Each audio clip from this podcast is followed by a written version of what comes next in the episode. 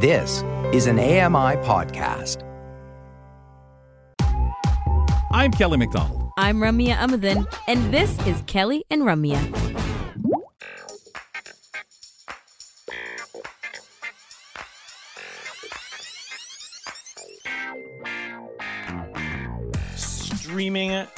Sorry, broadcasting on AMI TV from 2 to 4 p.m. Eastern. You can also check us out on the podcast. It's Kelly and Ramya with Grant and Ramya today.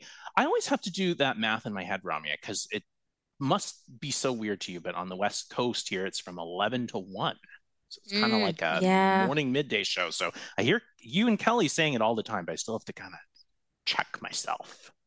I know, right? Like that's the national part of this national broadcast, which is um, trying to keep track of a the time zones because for me that's always been a struggle. But then also to be like, and what does this show mean for someone listening later in the day or earlier in the day, and are we satisfying those people? Because you know sometimes we get into like gross conversations, and you got to listen to that through dinner.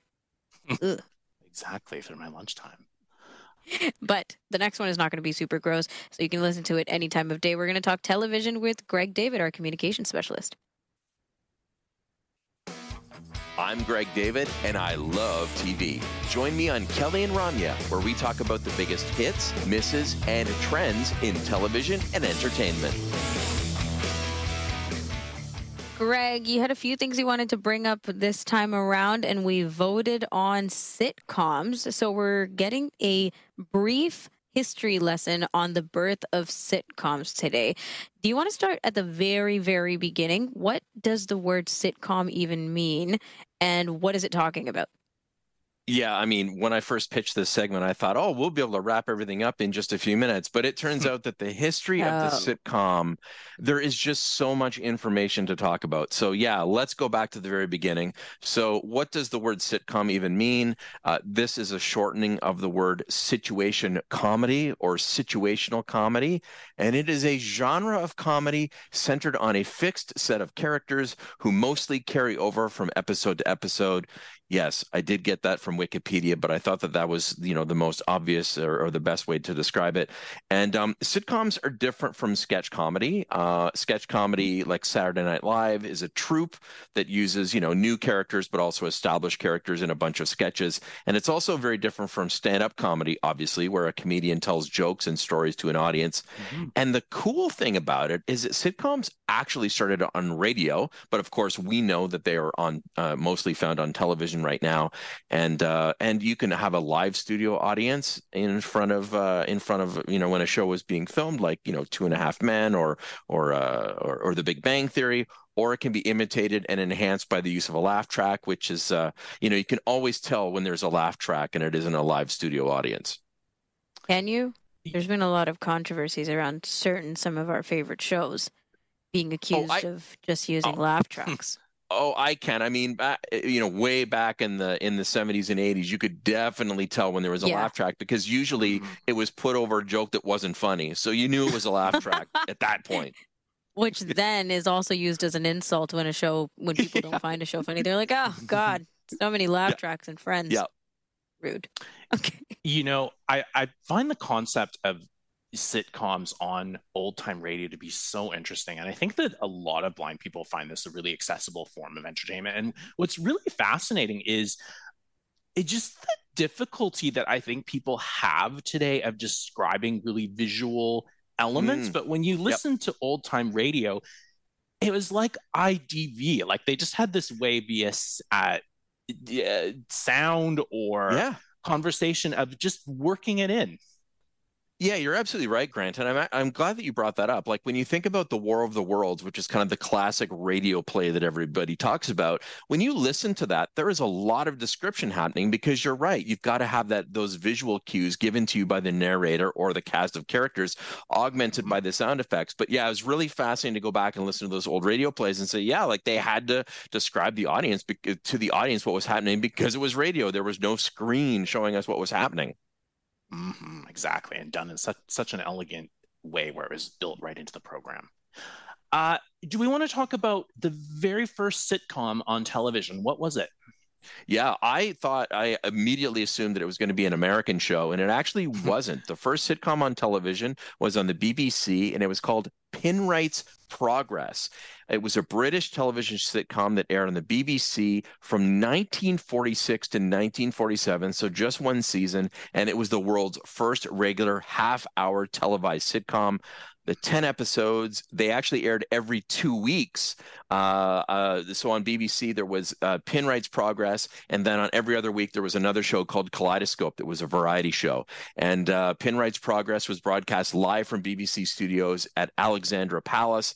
And the the synopsis for the show is that Jay Pinwright is a proprietor of a small shop who interacts with his staff and customers. So really not I mean, the formula really hasn't changed a lot. It's still, you know, in most cases, just people interacting with other people. Uh, so yeah, mm-hmm. fascinating. Pinwright's progress, and you, if you do a Google search, you can find some images, but that's all that uh, that uh, is still sticking around from uh, from 1946 to 1947.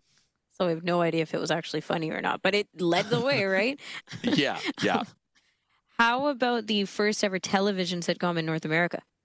Yeah, so this was a show called Our Miss Brooks. And like Grant was saying before, it actually began as a radio broadcast on CBS from 1948 to 1957 before moving over to TV. And this one starred an actress named Eve Arden as a cynical high school teacher. And when the show was hmm. adapted to television from 1952 to 1956, it became one of TV's earliest hits. And in the U.S., it was uh, uh, director and producer William Asher. Uh, he's been credited with being the man who invented the sitcom because not only did he direct episodes of Our Miss Brooks, but then he moved on to like the next big, big hit on television, which was I Love Lucy in 1952, and he directed right. 110 out of out of the 179 episodes of I Love Lucy. And uh, after that, he moved on to Bewitched, which starred his wife Elizabeth Montgomery, and that was on the air in 1964. And he also directed over two dozen of the leading sitcoms at the time, with, which was uh, the ba- the Patty Duke Show and Gidget. So it all really started with Our Miss Brooks, but then really kicked into high gear when I Love Lucy hit the airwaves.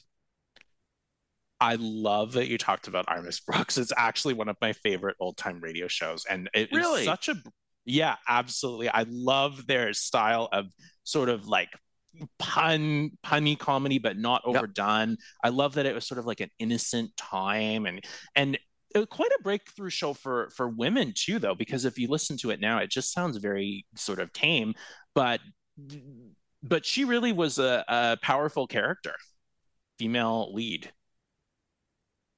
uh greg uh let's talk a little bit more about I Love Lucy, which I've also yeah. listened to, and that's a really good show. And it opened mm-hmm. the door for a flood of sitcoms. What other sitcoms were broadcast in the 1950s?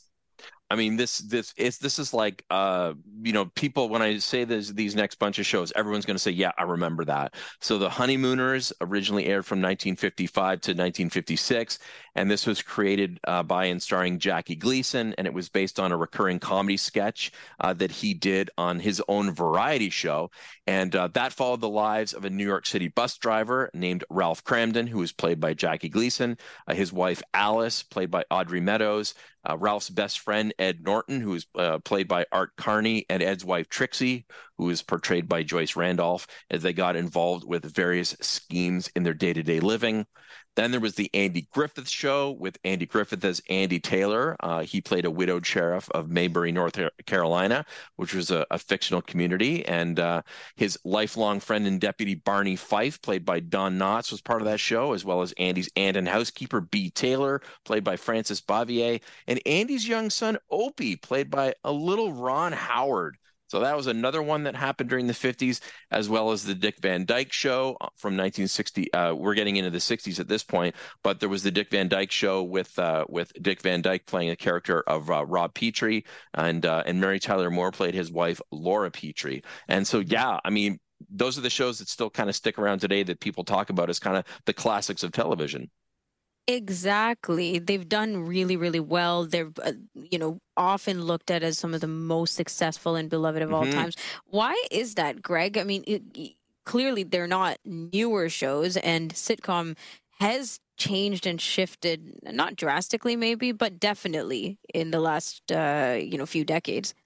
Oh, sure. I mean, well, the first thing was that that wasn't, you know, television was so new. People were getting television sets in their homes. So people were switching over from radio to TV. There were only a handful of channels. So everybody was watching. And, you know, if you had a TV, you were watching one of these shows. All of the shows that I just mentioned were all on CBS. So that was one of the handful of channels. Like under five. I think there were only three networks at the time. So you were watching one of those three networks anyway. And it was a brand new thing, right? It's like getting the new mm-hmm. iPhone or getting the, you know, the latest, coolest laptop. Everybody wanted to have it. So they got it and then they were checking it out. So, uh, you know, that's the main reason. And they, they created and established the formula that we still see today. Uh, you know, you stick with that formula. If it ain't broke, you don't fix it. So, uh, yeah, they were all the first and, and groundbreaking at the time and that has sure continued into the future. Do you want to talk a little bit about some of the uh, sitcoms that were successful in the 1970s? Yeah, absolutely. So I was born in 1971, so I saw I saw a lot of these shows kind of in syndication. So you had the Mary Tyler Moore Show and MASH were kicking into gear during this decade.